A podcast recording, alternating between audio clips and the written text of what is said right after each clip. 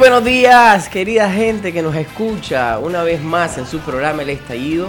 Nos encontramos a lunes 11 de mayo del año 2015. Créanme que es un honor estar con ustedes. Yo sabía que ya no hayan la hora de que sea lunes para estarnos escuchando, para estallar junto con nosotros. Agradecemos siempre a nuestra fiel audiencia que se nos ha reportado a través de las redes sociales.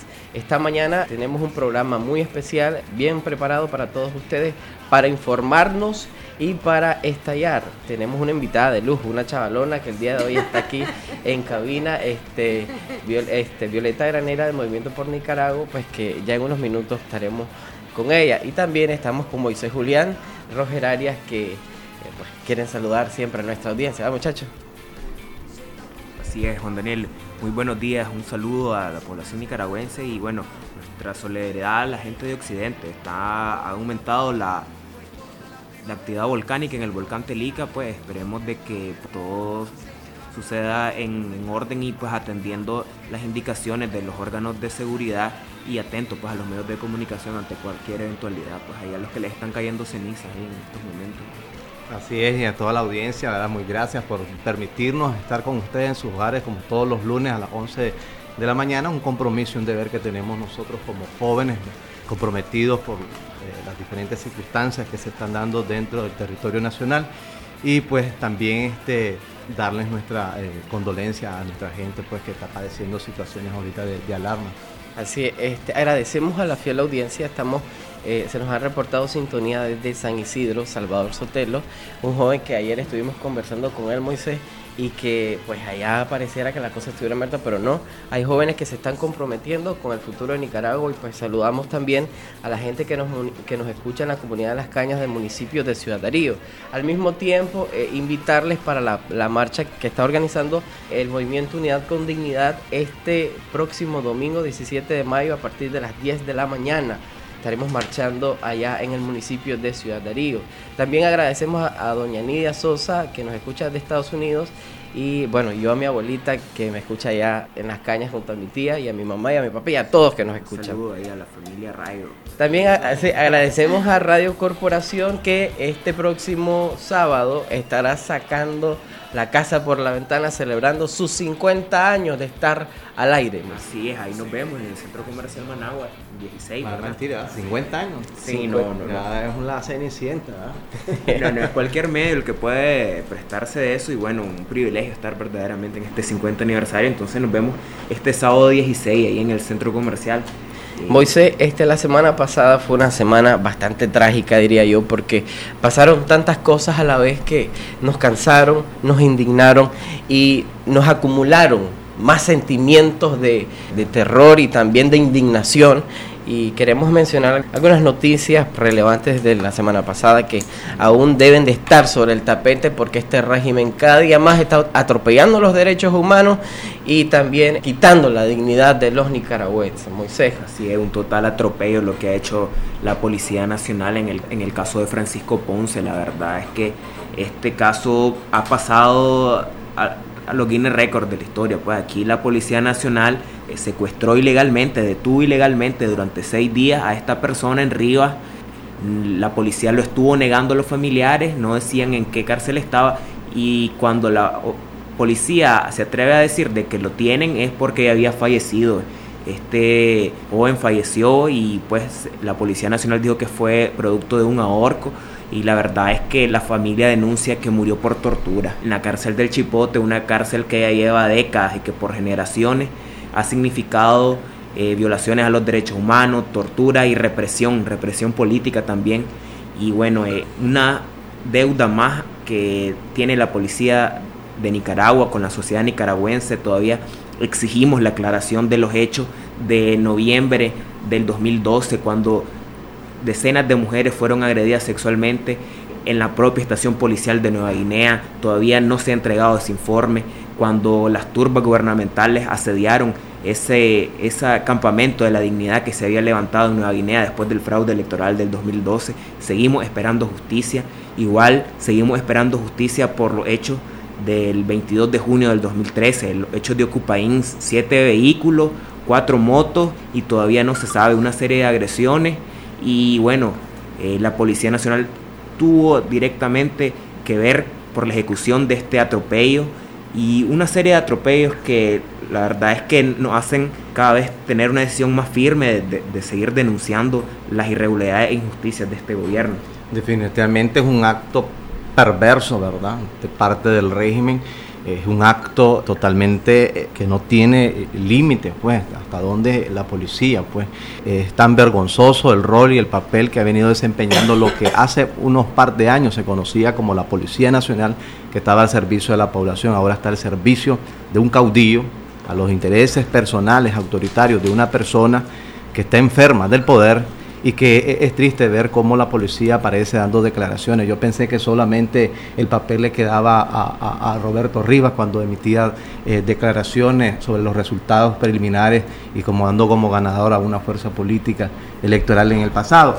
También eh, hubo una solicitud de parte de, de los diputados de la bancada PLI para que Aminta Granera, jefa policial, fuera interpelada en la Asamblea Nacional una vez más los diputados del FSLN en la Comisión de Paz, Defensa, Gobernación y Derechos Humanos se negaron a interpelar, se, opusieron.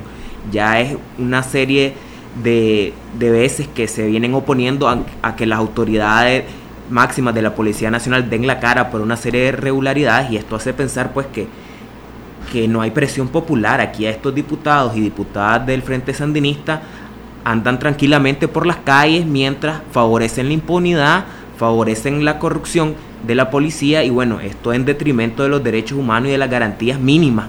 ¿Quiénes son, ¿quiénes son esos, esos disque diputados? estos malos hijos de la patria son María Auxiliadora Martínez de Granada y estos los granadinos que le exijan a esta señora que qué es lo que está pasando, por qué no está viendo la integridad de la Policía Nacional, por qué están favoreciendo la, la impunidad. También a la diputada Patricia Sánchez Urbina de Managua, al diputado Filiberto Rodríguez López de León, al diputado Bayardo Chávez Mendoza de Chinandega, todas estas personas que fueron, imagino que ahí en la calle y anduvieron pidiendo el voto, a ver estas personas que les fueron a pedir el voto en su tiempo, que les exijan pues a estos diputados que se respete, pues porque es un acto de... este es un crimen más que se adjudica el, el régimen de Ortega, porque el principal responsable directo o indirectamente sobre la muerte del joven es precisamente el Estado y ellos son los que se están encubriendo. Están encubriendo, así cómplices, secuaces, ¿verdad? Delincuentes que nos dan la cara así porque le da vergüenza que la ciudadanía se dé cuenta y la gente no es bruta. Estos quieren salir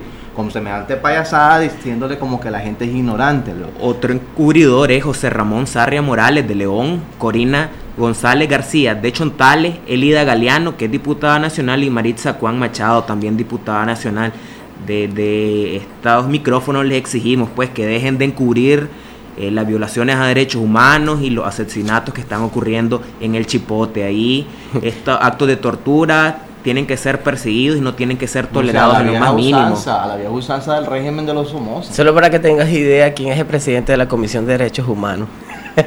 Edwin Castro.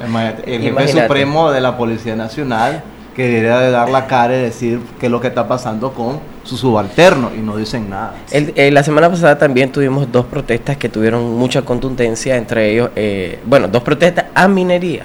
Bueno, el sector minero, la minería metálica, uno de los sectores que más ganancias genera para el gran capital del país y para el extractivismo, pues se vio pues sacudido por una serie de protestas. Primero en Bonanza, cuatro días de, de protesta, incluso le sacaron al ejército eh, los pobladores, bueno, lastimosamente se tuvo que, tiene que llegar hasta esto la población a, saquear, saquearon eh, las bodegas de la Genco, sacaron repuestos valorados en millones de dólares.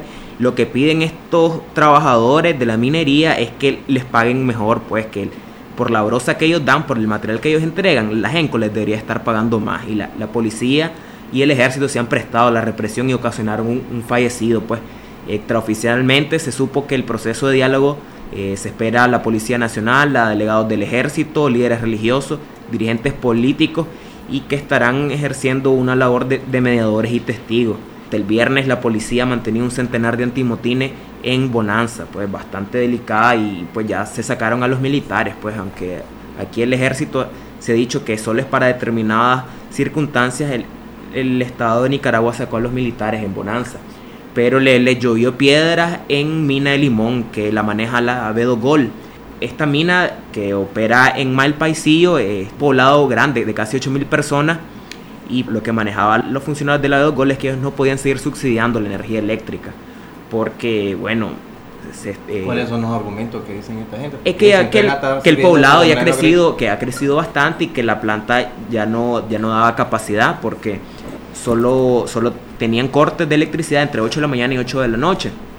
Entonces la Dos Gold no quería hacer las inversiones, pues que hasta que pasaron dos días de protestas y que le llovió piedra a los agentes antidisturbios de la policía, eh, accedieron pues y además a cumplir una serie de demandas sindicales que vienen desde hace más de un mes exigiendo este, los sindicatos. es lamentable que el mismo pueblo se vea en una situación tan delicada de confrontación, porque también los oficiales de la policía son parte del pueblo, pero eso significa cuando las autoridades realmente no asuman su responsabilidad frente a la ciudadanía. Sí, eh, a pesar de que ya llegaron a una negociación, nosotros vamos a poner un audio de, la indignación que sentía en ese momento. y las violaciones, porque hay violaciones a los derechos humanos fuertes de parte de la policía, represión abierta. Y van a escuchar el testimonio. Adelante. Porque estamos defendiendo los, los derechos de nuestra población. Se nos está quitando la energía todo el día y nosotros queremos llegar a un acuerdo, pero ellos vinieron los antimotines y nos vinieron a agredir directamente, se están metiendo a las casas, que las casas están cerradas, ahí están rompiendo las ventanas y todo, están haciendo caos, este, causando daño en las tuberías de agua dañando los artefactos que tenemos en las casas y un sinnúmero de cosas que andan de y un flaco tostado. Me tiraron una piedra, me dijeron vieja zorra, métete a tu casa y yo estoy aquí en la ventana. ¿Qué les estoy haciendo? Allá estuve aquí en la ventana asomándome qué, qué pasaba. Me, me, dieron con el con el cabeza que andan, me la sonaron así bien, hijo puta, ¿qué te estás asomando? ¿Ah? Ellos no tienen derecho a tratarlos a uno, si yo no los estoy tratando, yo solo me salgo a asomar. ¿Ah? Dígame, si los otros están peleando causas de ellos, de ellos, Nadie tiene que ofender a nadie porque todos somos fuertes. Aquí todos somos agredidos. Aquí hay niños tiernos, niños pequeños que fueron afectados por la bomba de la lacrimógena. Además, salió un compañero lesionado que en la frente le rajaron la cabeza. Ellos comenzaron el sistema porque nosotros estamos aquí en esta esquina y ellos estaban allá y ellos comenzaron a agredir. Porque nosotros estábamos en espera pues, de nuestros compañeros a ver si llegamos a un arreglo. Ahora otra cosa, ¿Cómo es posible que ellos siendo autoridades se vayan a meter a las casas a saquearla, a, destruir vehículos que les cuestan con mucho sudor a todos nosotros, motos y todo destruyeron? Y entonces ese es un vandalismo que el gobierno tiene que meter las manos en asunto. La policía entró a la casa y le quebró todo. Son unas personas atrevidas. Y le quiero decir al señor Guadamuz que se acuerde que cuando lo cuidamos por un precio barato la comida y así paga, así paga. Cuando cuidamos tanto tiempo a la policía en 13 corto de plato de comida, que se acuerde, y el señor Jiménez, que se acuerde cómo llega a pedir allá a la casa para combustible de esa moto, que así le paga al pueblo que le ha dado la mano y que se cuiden, que se cuiden, porque aquí no les importó venir a agredir a niños ancianos. Y un mensaje al señor presidente que mire por el pueblo que ha sido sandinista y que ahora no cuente con votos porque no hay votos para el frente. No hay votos para el frente, así dicen los pobladores de Mina de Limón. Mina de Limón este, es uno de los principales bastiones del, del orteguismo, o era pues en Malpaisillo.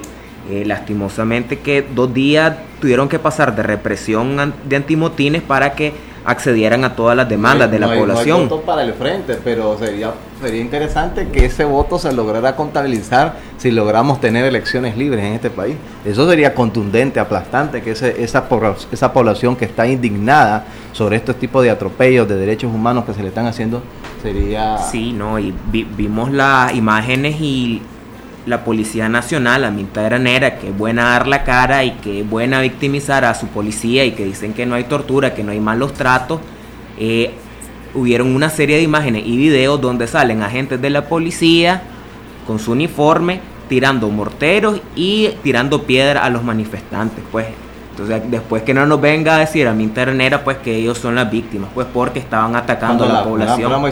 recordamos cuando las, víctimas, cuando las víctimas son de parte de la estructura del Frente Sandinista, como el caso de la masacre del 19, ahí salió a todo, salió dando la cara. No, y, hasta montaron un show. ¿Y por qué no pueden hacer eso, dar la cara cuando se dan estos tipos de cosas que involucran a la institución que supuestamente ella dirige?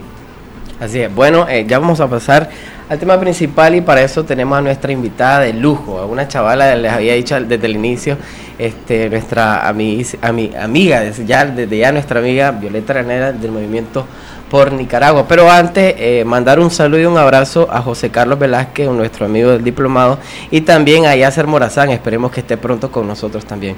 Bienvenida nuestra estimada. Bueno. ¿Cómo se siente aquí con nosotros, los jóvenes que estamos luchando? Me siento feliz y antes que nada quiero decir tres cosas. La primera que... Eh, estoy de verdad emocionada de verlos a ustedes dirigiendo este programa.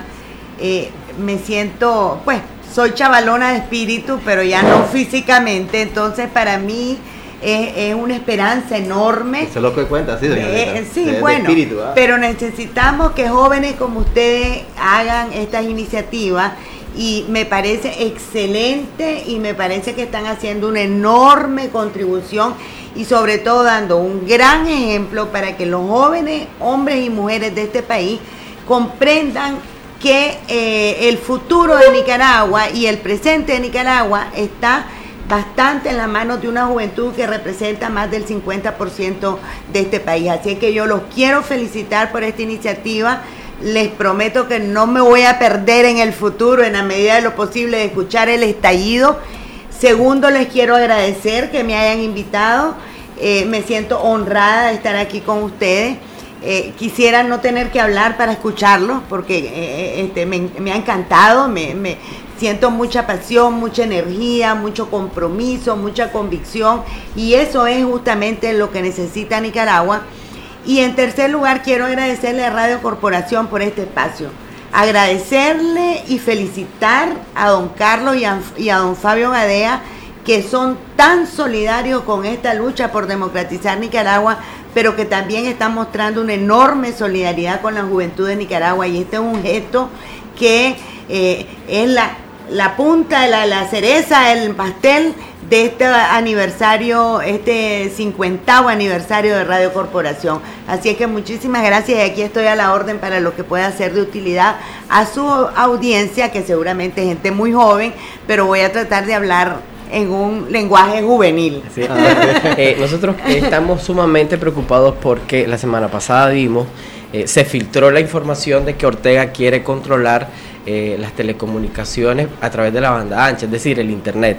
Sabemos que se, han, se ha ganado eh, una lucha, por ejemplo, el caso de Ocupaín, el video de don Milton Arce que viene a, golpear fuertemente al régimen y ahora pues quiere controlar Internet. Queremos eh, analizar este caso y qué, qué, lectura le podemos hacer. Y Juan Daniel, lo más reciente también, el caso de la, eh, la ley que se, que se formó, que se divulgó en el Código de la Familia, que también es otro método de eh, de, control. de control a las familias. Pues ya no, ya, ya no tenemos. pues, sí, sí, hace poco y ya viene con otro, o sea, un golpe tras otro golpe. O sea, ¿qué podemos esperar el día de mañana todavía? Sí.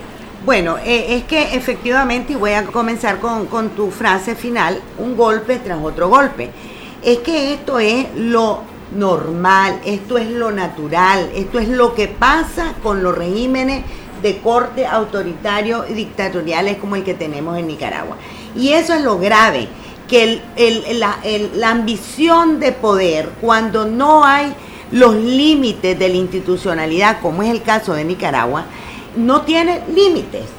Nosotros estamos viendo un gobierno, esta es la además inconstitucional, porque las reformas a la constitución, que no son legítimas, pero se, se legalizaron en asamblea, se hicieron posterior a la elección, como quiero recordar a su audiencia, eh, a la segunda elección de Daniel Ortega, o sea que tenemos un gobierno que desde el 2007 tuvo y mostró una estrategia clara de desmantelamiento de la democracia eh, y, de las instituciones del Estado. Y pues no hay tiempo de recordar todo, pero solo quiero mencionar algunas cosas que me parece que han sido claves de, este, de estos últimos años eh, la violación a la ley de participación ciudadana. Recuerdo que ahí comenzó la voz de alarma porque eh, mostró que ellos venían con la intención de controlar toda la vida política y social del país.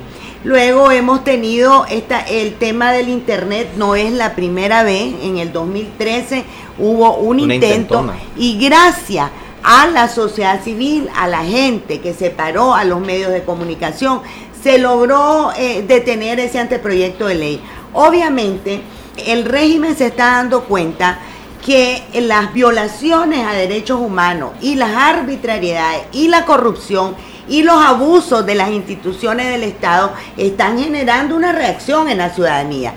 Y aunque el Internet es cierto que no, da, no tiene todo el mundo acceso al Internet, es un país con muy poco acceso al Internet en relación al resto de países de Centroamérica, pero la tendencia es a aumentar esto y sobre Pero todo. a pesar de eso, eso es, suficiente para que todo el país nos demos cuenta de lo exacto, que pasa. Exacto, eso iba a decir que sobre todo quienes más utilizan el Internet son la población juvenil. Y aunque no todos los jóvenes y las jóvenes entran al Internet, lo cierto es que la información que ahí circula fluye, fluye y por otros medios se da a conocer al resto de la población y también a nivel internacional. Para el régimen esto es una amenaza lo vimos recientemente en el caso de Milton Arcia, que inmediatamente tuvimos acceso eh, y los medios a través de internet a lo que está la gran violación a los derechos humanos de este señor cometido por la policía. Lo estamos viendo eh, en el caso de, la, de las protestas en la mina Limón y en Bonanza, que también ha circulado esa información y lo, estamos eh, viendo todo el tiempo. Y los medios internacionales sí son cibernéticos. O sea, aunque aquí la mayoría no tenga acceso, lo cierto es con una ventana para que el mundo conozca lo que está pasando en Nicaragua, que es muy importante porque ahora ya eh, hay una interdependencia global y lo que pasa en un país pues repercute en, en el resto de países. Así es que esto no es más que otra intentona del régimen de Daniel Ortega para controlar a la ciudadanía. Eh, me parece que eh, va a ser inútil. Esto está pasando a, la inversa en China, en Rusia, en Corea del Norte y más bien la tendencia es que estos gobiernos se están dando cuenta, pese a su, a su característica dictatorial, que es muy difícil mantener controlado al, espacio cibernético. Y pues tardíamente, porque esto creo, espero yo, que sea la última dictadura que tenga este país, tardíamente el señor Ortega está pensando que a través de estas medidas eh, aprobadas por una, eh, por, por una asamblea que además es espuria porque es producto de un fraude electoral, va a detener el clamor, la rebelión, la indignación de toda una población, ojo, no solo de la oposición, de los mismos sandinistas eh, que están trabajando en el Estado por diferentes razones y porque además tienen derecho a hacerlo, de los mismos liderazgos del, del partido que está en el gobierno que se están dando cuenta que cuando el puño de la represión y de la opresión se implante en un país, todos estamos expuestos, todo. Aquí no se salva nadie, ni, ni los que están en contra del gobierno, ni los que están en favor del gobierno. Y quiero ejemplificar esto que digo con todos los alcaldes que han sido despedidos a pesar de haber sido electos por, por voluntad popular y que por la orden de arriba simplemente los destituyen de su cargo diputados que fueron electos por, eh, por voluntad popular y aliados políticos y aliados por eso eh, aliados políticos del frente que cuando ya les estorbó les estorbó al poder simplemente lo desechan. Y quiero eh, poner el caso de este joven Ponce que ustedes lo mencionaron que es una expresión dramática de hasta dónde podemos llegar si lo permitimos. Porque eso que pasó con este joven, independientemente de lo que después le quieran implicar, Lo cierto es que, como han dicho la CPDH, el CENI, la NPDH y todos los organismos eh, que son los organismos nuestros, pues de sociedad civil, de derechos humanos, aquí hubieron una serie de violaciones no solo al derecho humano de este joven a través de la negación al debido proceso. Quiero decirle a la población nicaragüense, especialmente a los jóvenes, que estoy segura que son la mayoría de los que los escuchan, que eso que pasó con el joven Ponce es un alerta rojo. No me acuerdo cómo es que decía doña Rosario Murillo cuando alerta roja extrema. Alerta roja extrema, exactamente. ¿Por qué? Porque no hay ninguna garantía de, la, de seguridad para la vida de las personas, de nadie en este país, después de lo que pasó con el joven eh, eh, eh, Ponce. todos sabemos que se han venido cometiendo violaciones a los derechos humanos, que la policía ha irrespetado sus propias normas, que el presidente inconstitucional de este país es el ahora el jefe directo, porque con la reforma a, la ley de policía desaparecieron la, la, intermediación del Ministerio de Gobernación y el presidente se autonombró el jefe directo de la Policía Nacional. O sea que aquí hay una responsabilidad inclusive penal de parte de los que dirigen la Policía Nacional, incluyendo al presidente de la República. Así es, este, vamos a seguir analizando sobre este tema cuando regresemos de la pausa, pero antes eh, saludar y mandarle un abrazo a nuestra amiga Yoli Moisés que nos está escuchando. Ah, un saludo a Yoli. Este, bueno, vamos a la pausa y volvemos con este análisis sobre este, este caso tan importante que nos encubre a todos los nicaragüenses. Volvemos.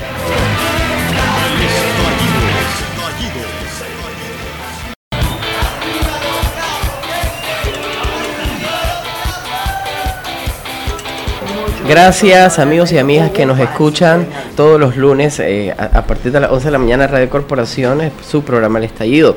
Esta mañana estamos conversando con nuestra amiga Violeta Granera sobre el peligro que significa esta iniciativa de ley por parte del régimen orteguista que viene a atentar contra la ciudadanía en cuestiones de, de cibercensura. Quiero mencionar el nombre de la ley. Eh, es la Ley de Promoción y Desarrollo de la Red Nacional de Servicios y Telecomunicaciones de Banda Ancha. Pero para comprender más el asunto tenemos un audio eh, que nuestro amigo Moisés Julián fue a preparar de un especialista en cibercomunicaciones, ¿sí? Así el, el especialista en informática Norman García nos hizo unos comentarios respecto a la ley y a lo que se pretende. Cabe mencionar que él dice que el, este tema de la interconexión, lo que pasa es que se quiere disfrazar este control del Internet con una serie de beneficios que van a mejorar la calidad del servicio, pero no tendrían por qué ir de la mano a como lo está presentando el gobierno o a como se está haciendo en este proyecto de ley que se ha filtrado y que ha ocasionado una serie de reacciones incluso del COSEP. Vamos a, escuchar lo que dice Norman García. Suponiendo intención de controlar y verificar la información que se ve en distintos ámbitos de la sociedad nicaragüense, se pasa al sector del Internet con este nuevo sistema, ¿qué le daría, qué capacidades le daría a quien esté bajo el control de este sistema? Pues como te decía, le da la capacidad de que pueda, pueda ver las comunicaciones. Cualquier persona que esté en medio de la comunicación que yo hago con un servidor web, con un servidor de correos, si yo no cifro, si yo no este, cifro mi comunicación, esa persona puede verla. Si yo, por ejemplo, un ejemplo sencillo, si yo entro a facebook.com, es una regla sencilla y algo que se recomienda en, temas de seguridad digital.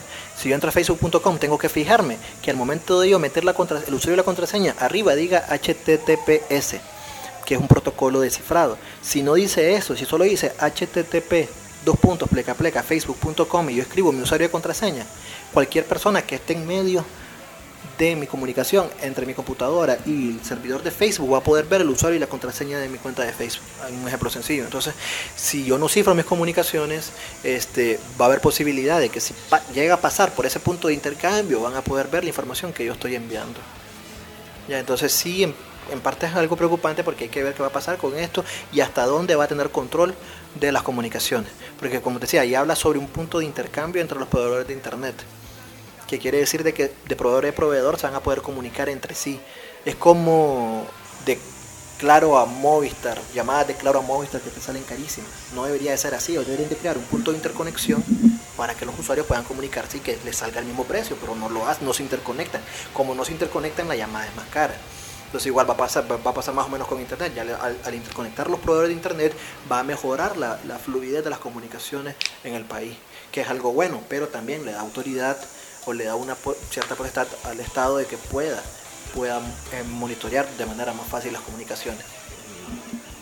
Ya se han pronunciado a algunos sectores de la empresa privada, dijo que esto podría, por ejemplo, el, COSEP, que es quien tiene una relación bien directa con el gobierno, ha dicho pues de que está en contra de esta iniciativa, de que no incentiva el crecimiento económico, etcétera.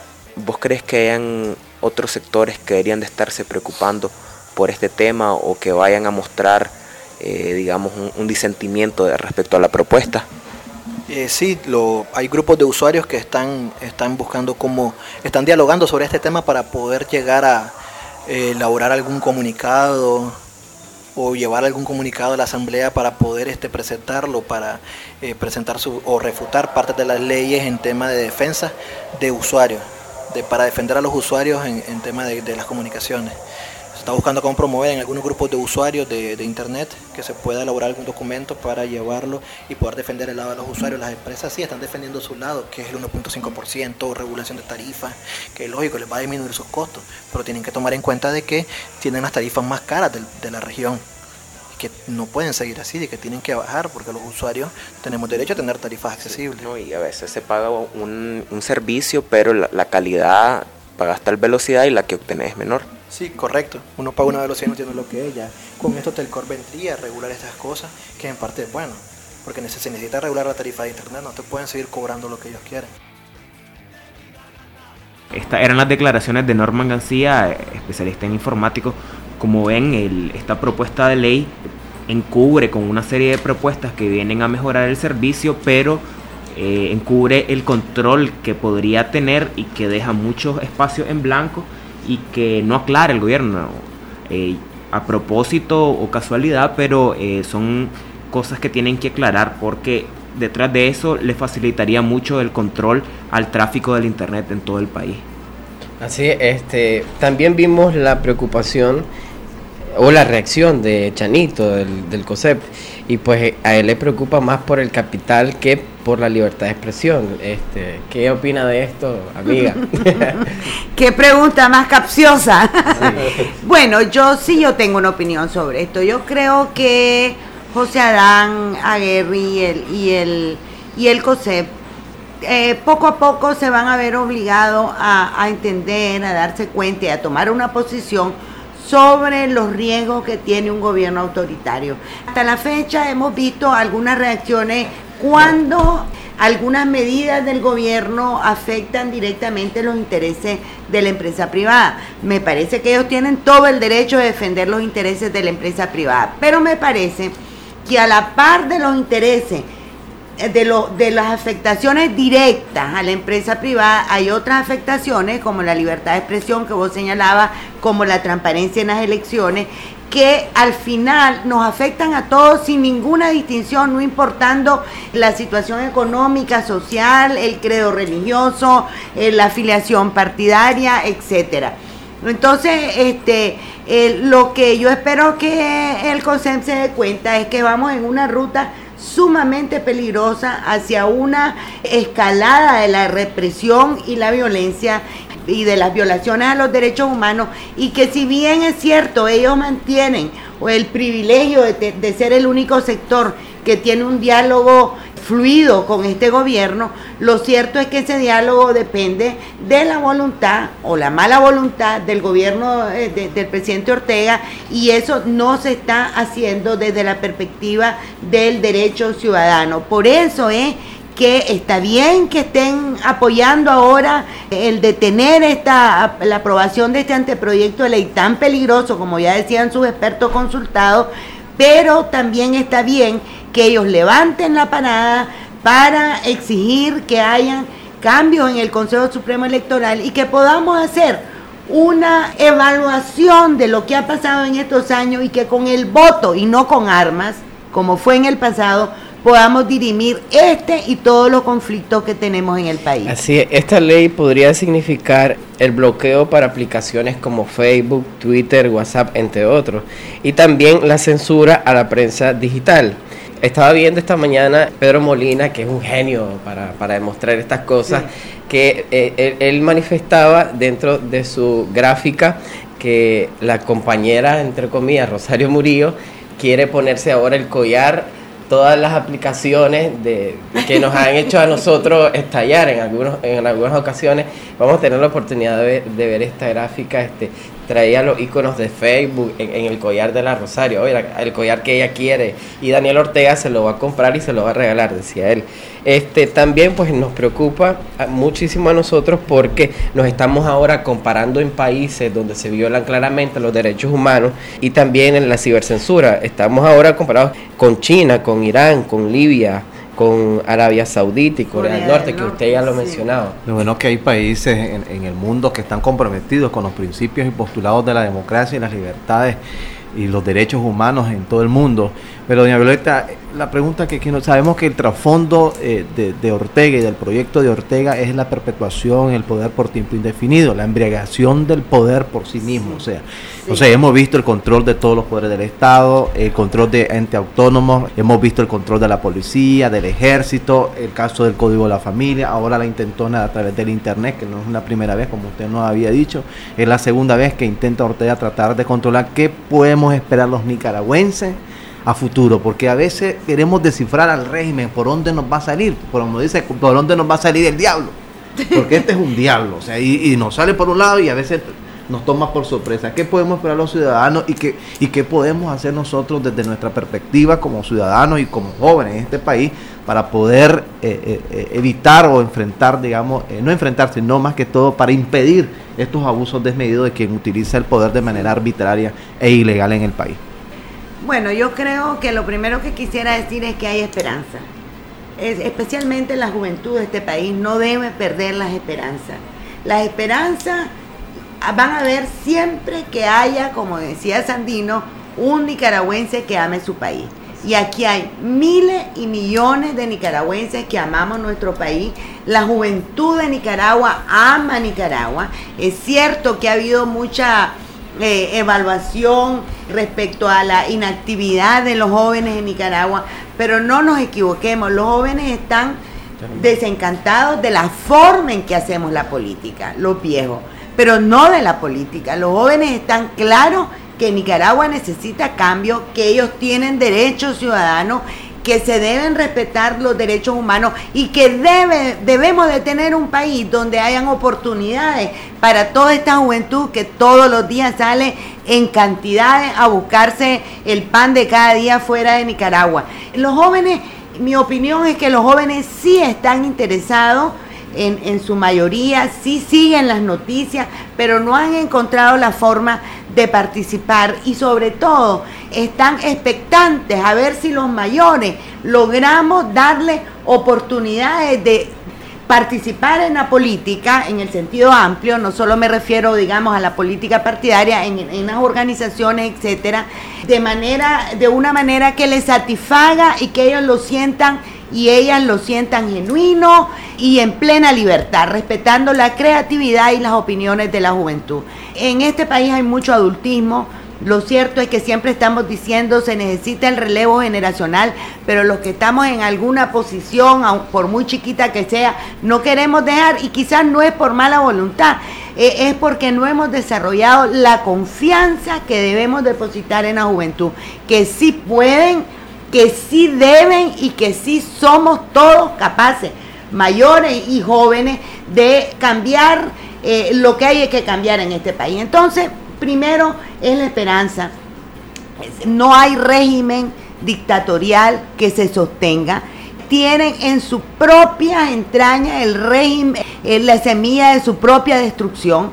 O sea, aquí el, régimen de orteguista es un régimen que está mostrando mucho miedo a medida que la represión eh, aumenta, eh, podemos evidenciar que lo que hay es un temor de perder el control y ese mismo afán por mantener el control y aumentarlo al mismo tiempo va provocando reacciones y va provocando malestares y va provocando estallidos, como se llama el programa este, que yo espero que sean estallidos cívicos y que no tengamos que volver otra vez a los estallidos terribles que tanto daño nos han hecho en el pasado a la mayoría, a casi toda la familia nicaragüense. Así es que hay que organizarse, lo que están haciendo ustedes es bien importante, hay que participar, hay que movilizarse, no va a haber cambios gratuitos, nunca los han ido en ningún país ni en la historia del mundo. Los cambios son producto del esfuerzo, del compromiso y de la movilización de la ciudadanía. Y ahí tenemos que ir, a seguir expresándonos y uniéndonos eh, alrededor del objetivo de salvar a Nicaragua de la situación que tenemos. Muchísimas gracias, qué tremendo, ¿no? Así no le Ánimo, ¿verdad? Ánimo, y, recordemos, recordemos que nadie puede controlar todo todo el tiempo. ¿Cuánto le va a durar esto a Ortega? Pueden ser meses, años, semanas, décadas. Esa respuesta depende de cada uno de nosotros. Así es, en cada uno de nosotros está la esperanza de este país. un, saludo este, antes de, cerrar, Juan Daniel. Un saludo a la, al movimiento en defensa de la soberanía. Tuvo una marcha el martes pasado en el Dorado 3, fue una de las comunidades donde el ejército tomó la escuela de primaria durante diciembre pasado. Más de 6.000 personas reafirmaron su compromiso a defender sus tierras hasta las últimas consecuencias denunciaron la militarización que está sufriendo esta zona. Ya hay aproximadamente unos 40 eh, efectivos del ejército en la comunidad de Los Ángeles, ahí cerca del Tule. Se, habla de que quieren instalar este otro campamento militar en la zona del Jícaro.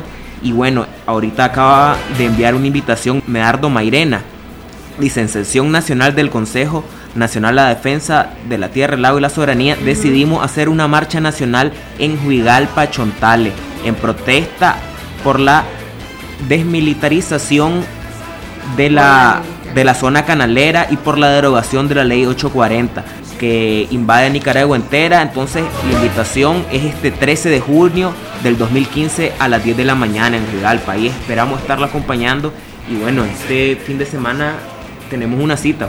Así es, este, en Ciudad de Arriba a partir de las 10 de la mañana invitamos a la marcha para eh, protestar contra el régimen de Daniel Ortega. Ciudad de Arriba, 10 de la mañana, nos despedimos y los esperamos el próximo lunes a las 11 de la mañana y gracias a Violeta Granela por estar presente con nosotros. Hasta toda la audiencia. Así es. El estallido. Escúchenos todos los lunes a las 11 de la mañana aquí en la Corporación.